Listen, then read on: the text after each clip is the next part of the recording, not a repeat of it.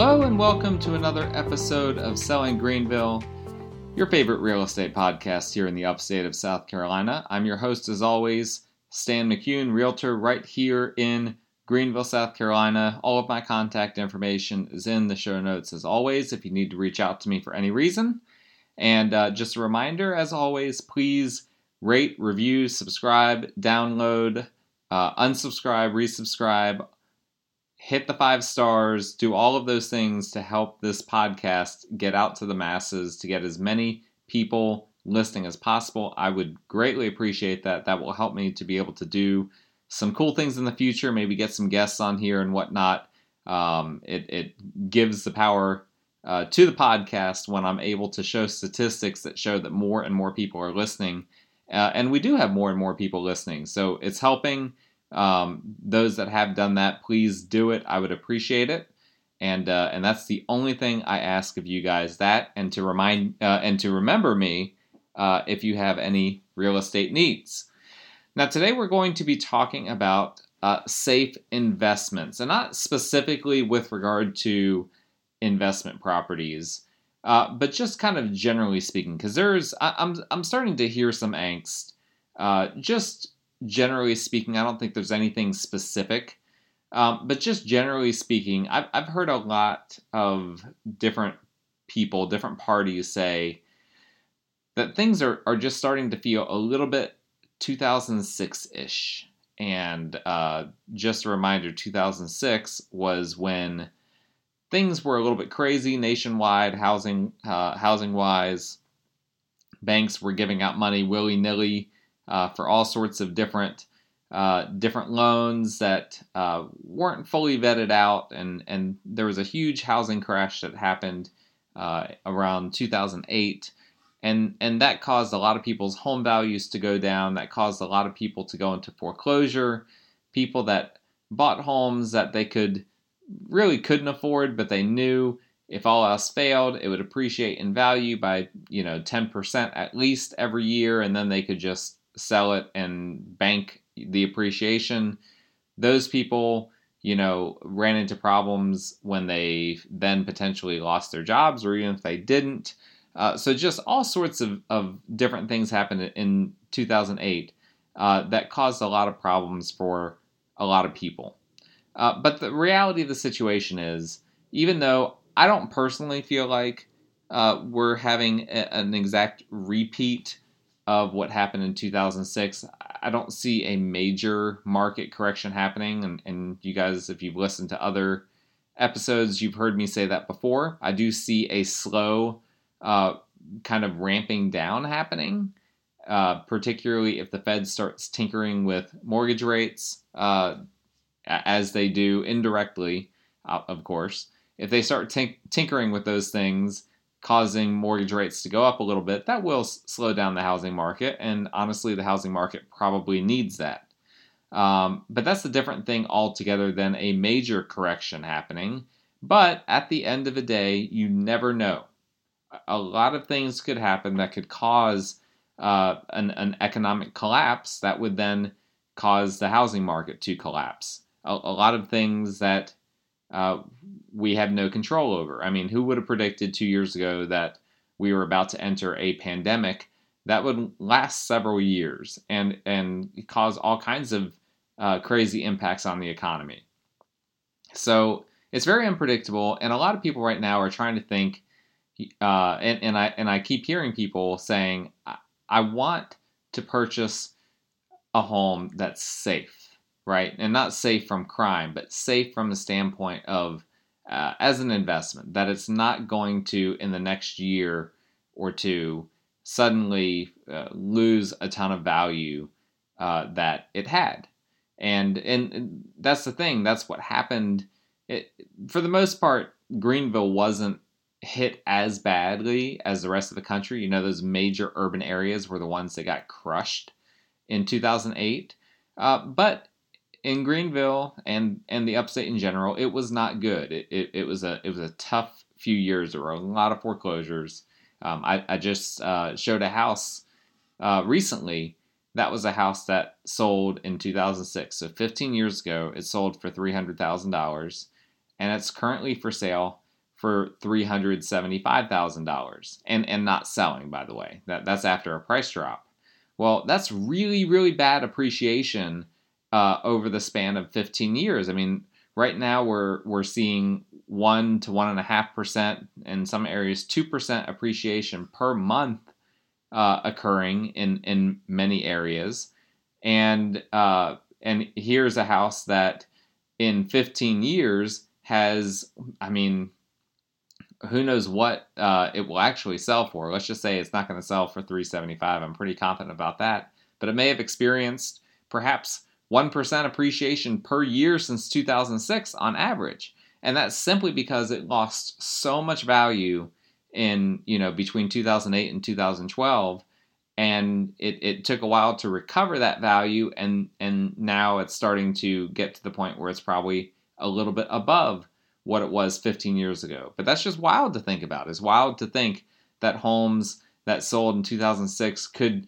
just now be uh, past the point of, of the value that they had in 2006. But there are some instances of that, and people want to make sure that they don't make those mistakes, that they aren't one of those people that buys a house that then 15 years later has barely appreciated over what it was worth uh, 15 years earlier. Because in that instance, it's almost better to just rent.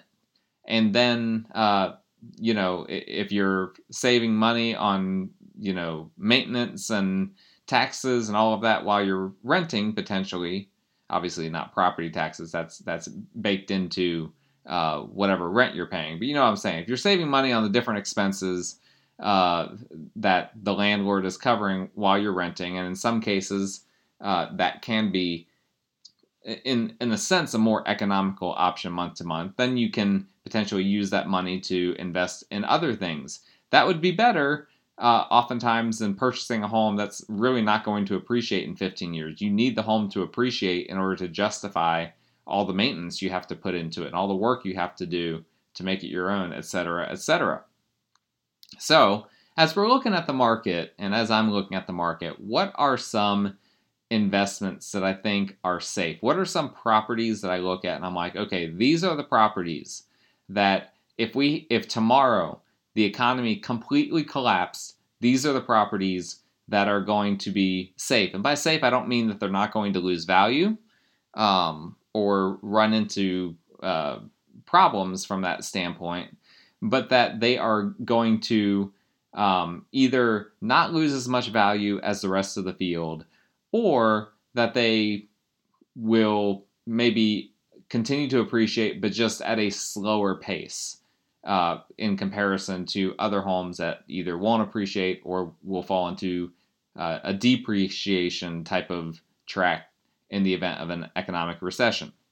So I have a list of five homes, five property types that I think are the ones that are, again, not recession proof, but the ones that are going to better withstand the recession. It's like, think about it this way when a hurricane comes through, there are some homes, some properties, uh, some buildings that are going to withstand the force of a hurricane better than others. But no building is immune to the effects of a hurricane.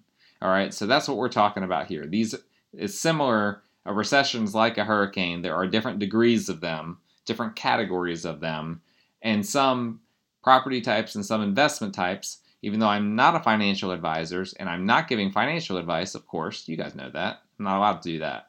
But some properties are generally speaking going to better withstand the storm of a recession than others. And here's the ones that I personally think are in that position. Let's start with homes with acreage. Now, this is something. Uh, this is something that's interesting. The past two years, the fervor, at least that I've experienced, this is just anecdotal, I, I don't know, um, you know, exactly to what extent others have experienced it, but I know that I'm not the only one. So I will say that much. Um, I know anecdotally from a few others, uh, from several other realtors, that this has become really popular in recent years. People are starting to become a little tired of the suburbs.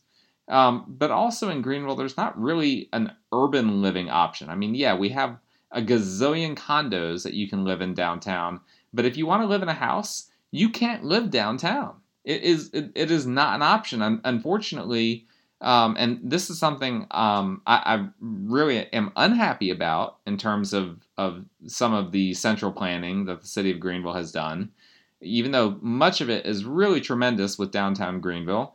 But they've essentially converted all single family housing uh, within walking distance to downtown into commercial. And it's like an, someone uh, on social media was saying recently, they're actually trying to uh, get some kind of a petition about this, but that essentially an entire historic district, I would actually say multiple historic districts in downtown Greenville, are just law firms now.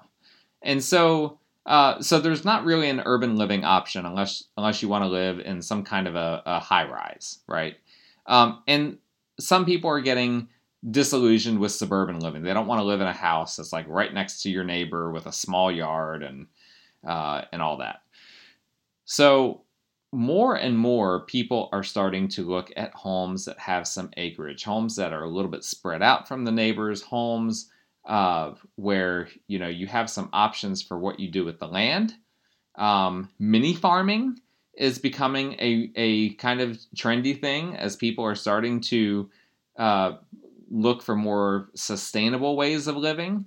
And also, uh, as there's just angst over you know, people not wanting to have to go to grocery stores when grocery stores might be out of everything, or, or when grocery stores might require you to uh, take certain medical or health or, or, sanitary precautions or whatever, and people don't want to do that. Um, it's becoming more and more popular for people to want to have the option to have a few chickens, have a few, uh, you know, pigs, or whatever the case may be. They want to be able to do that on their own land. And uh, the reality is, and and one thing that you'll see that's a common thread with with all of these five thing these five property types I'll be talking about. Um, one of the reasons why I do believe that they all have a better chance of holding their value in an economic apocalypse is because there's a low supply of them. And so even if the demand is low, it doesn't matter they'll still hold value. And that's the thing with homes with acreage as you know the suburban sprawl continues to happen in the upstate here of South Carolina these homes that have any sort of acreage attached to them it becomes fewer and fewer. Every single week that goes by there is fewer housing available on acreage. That is the reality of the situation. So those homes there is always always going to be demand for a house on some land. I don't care what the what the economic climate is. There will always be someone that wants some land with a house on it for whatever reason. I listed off a bunch of reasons. Different people have different reasons.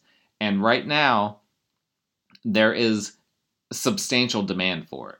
So it, it's a it's a situation currently where the demand is dramatically more than than the supply, um, and you know, any home that comes on the market that has multiple acres attached to it. I mean, we're talking about in some obscure areas as well. I mean, home pops on the market with acreage in like, you know, Enoree, South Carolina. Some people pronounce that Honorary, whatever, whatever you want to pronounce it. Like that will sell instantly now if it's not overpriced. Nobody would have ever considered living there a few years ago.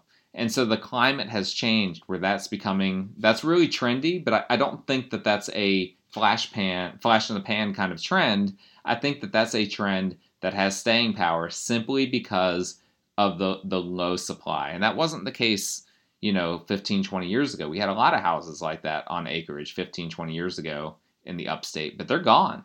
And and they're gone forever. You know, once those areas are developed, they're you can't undevelop them. I mean, I guess you can, but it's very, very difficult, um, very, very expensive. So, um, so I think homes with acreage, those will continue to have staying power in terms of their value for years to come. Uh, we talk a lot about multifamily on this podcast, and I would be remiss if I didn't mention multifamily in this discussion. Multifamily housing, again, is a similar dynamic low supply, high demand, and demand that will always be there. And, and it's not just the demand for multifamily itself, but it's also the demand for renting. And and the demand because there's demand for for renting. So, you know, when the economy collapses, if and when the economy collapses, um, oftentimes people do get foreclosed on and then they need a place to live. And a place to live is multifamily. Uh, that's a common option is is in some type of apartment or suite or whatever the case may be, duplexes, triplexes, quadruplexes, apartment buildings, whatever the case may be, that's where people end up having to go to. And so there is a constant need for them in the rental market, and that drives uh, the desire for investors to own them. And then, of course, there's increasing uh, interest in what people call house hacking, which is basically you own a multifamily property, you live in one unit, and then you rent out the other units, and you have them pay pay for your mortgage, and maybe you make a little bit money on the side as well. Um, that's a very popular thing as well that I think is a concept that really is and only in the past few years has started to get traction. So I think that that has will continue to have a lot more appeal in future years as well. Um, but again, look at the multifamily on the market in Greenville. Uh, let me let me pull up Greenville MLS real quick here, and I'll tell you. Um, I'm recording this on November 16th. I'm going to tell you how many active multifamily properties there are in Greenville MLS. Oop, I hit the wrong button. I hit the contingency contract button. Active. Here we go. My computer is running slowly. 10. 10 active multifamily in Greenville County at the moment. That's nothing. 10? 10 multifamily properties? Um, that's a joke. And, and, you know, those 10 I can I, am not looking at them closely right now, but they're either going to go under contract or they're like way overpriced or they've got a major problem with them. I know that there's one in in uh, the Laurens County, I believe it is right now that is just like needs a full renovation on it. You know, it it is like nearly falling apart. Uh, so that's one of the ten that we have.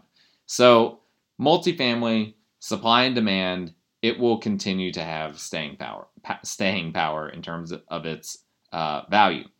Um, here's another category. Here's number three: homes near areas where major developments are happening.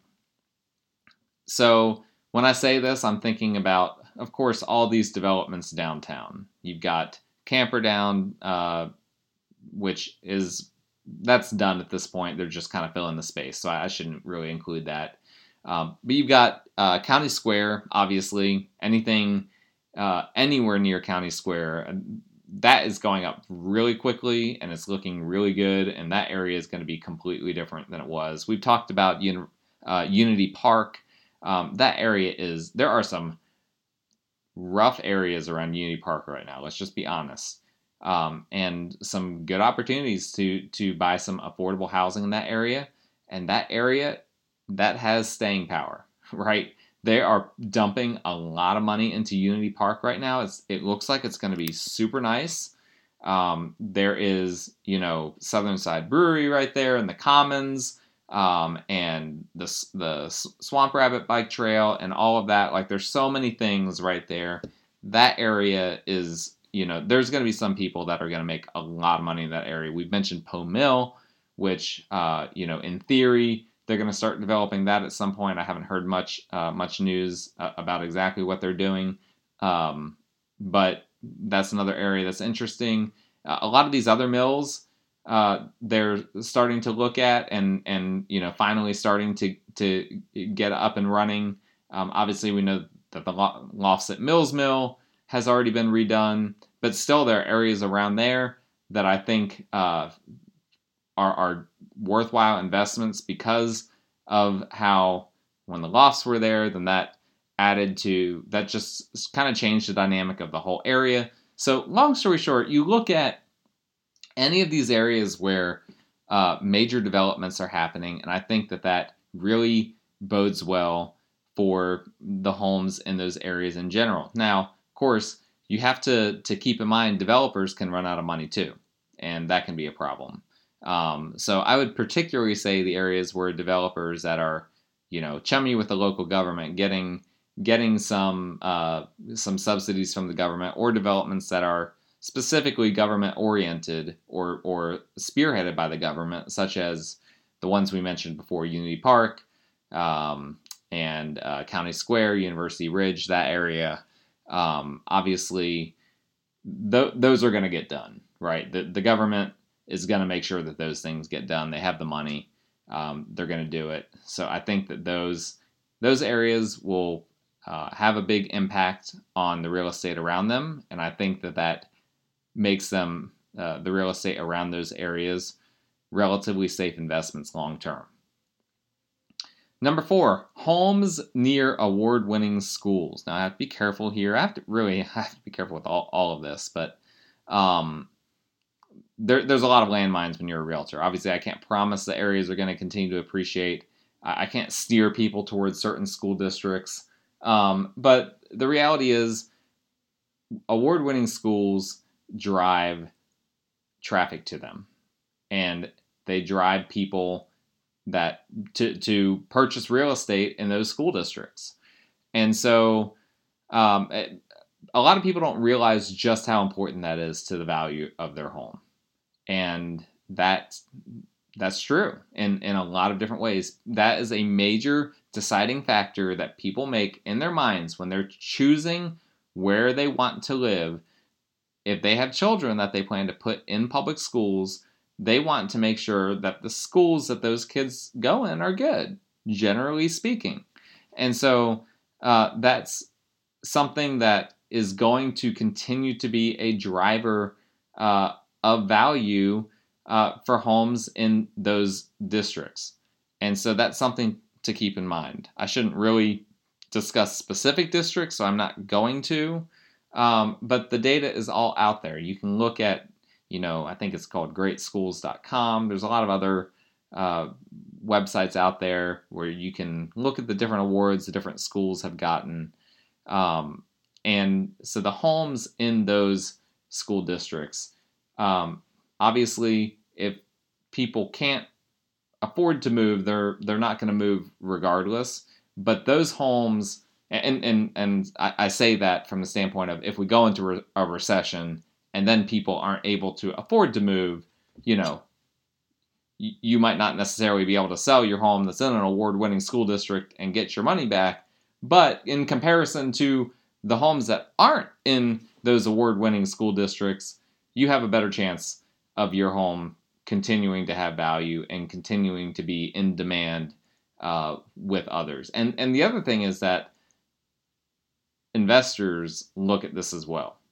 Investors look at the school districts and they see that and then that brings their interest as well into some of these uh, into some of these areas where uh, where the award winning schools are. And so it just has homes in those areas just have a lot more eyes on them. And again supply and demand they have a lot more demand than homes not in those areas and so that is something uh, that i definitely think will continue to help homes that are, are near those uh, well known and award winning schools. Um, number five, which is our, our last one, and then we'll wrap up homes not in HOAs. Um, pretty much, I don't want to say any new development, but I mean any new subdivision right now has an HOA. That's just the reality. Developers just automatically put them in place. It simplifies things for the developers. Um, and those HOAs, they don't go away. And because of that, the homes that are not in HOAs, those homes uh, have a lot of interest in them. Now, it's there are some people that that prefer to be in a community that has an HOA because they want those amenities. They want to have the community pool or, or the community basketball hoop or whatever the case may be. That's fine, but there's a, a gazillion of those. What there's not a gazillion of, where where there's low supply, is the homes that are not in HOAs there are not, I mean, in comparison to everything else that's on the market, uh, there's always fewer homes, not dramatically fewer homes that aren't in HOAs than there are uh, that are in HOAs. And a lot of the homes that aren't in HOAs, here's here's another thing, they tend to be those mill houses. You know, you go to Judson Mill or Dunean Mill or whatever. Those are are the classic ones that aren't in HOA subdivisions. Now, so there is more supply of those. Now, if you have a house that's not a mill house and that's not in an HOA, now the uh, the amount of of supply goes and the amount of demand the amount of supply goes down and the amount of demand goes up even more. So so there are degrees to that as well. So you have a a nice big house that's not in an HOA. Listen, you're in great shape. That house is going to uh, to continue to appreciate and value substantially. Do not fret. Um, now, again, I can't promise it won't lose value in a recession, but you're in a better position than the homes that are in HOAs if you have that home that's not in one. There will be more people interested. Um, you know, and that and that's the thing too. At the end of the day, is that when when there is a major economic event that happens, people aren't able to be super uh, super choosy, or I should say, the people that aren't able to be super choosy, they're just going to just go with whatever, whether the house has an HOA, doesn't have an HOA, whatever. They just have to to work with whatever money that they have.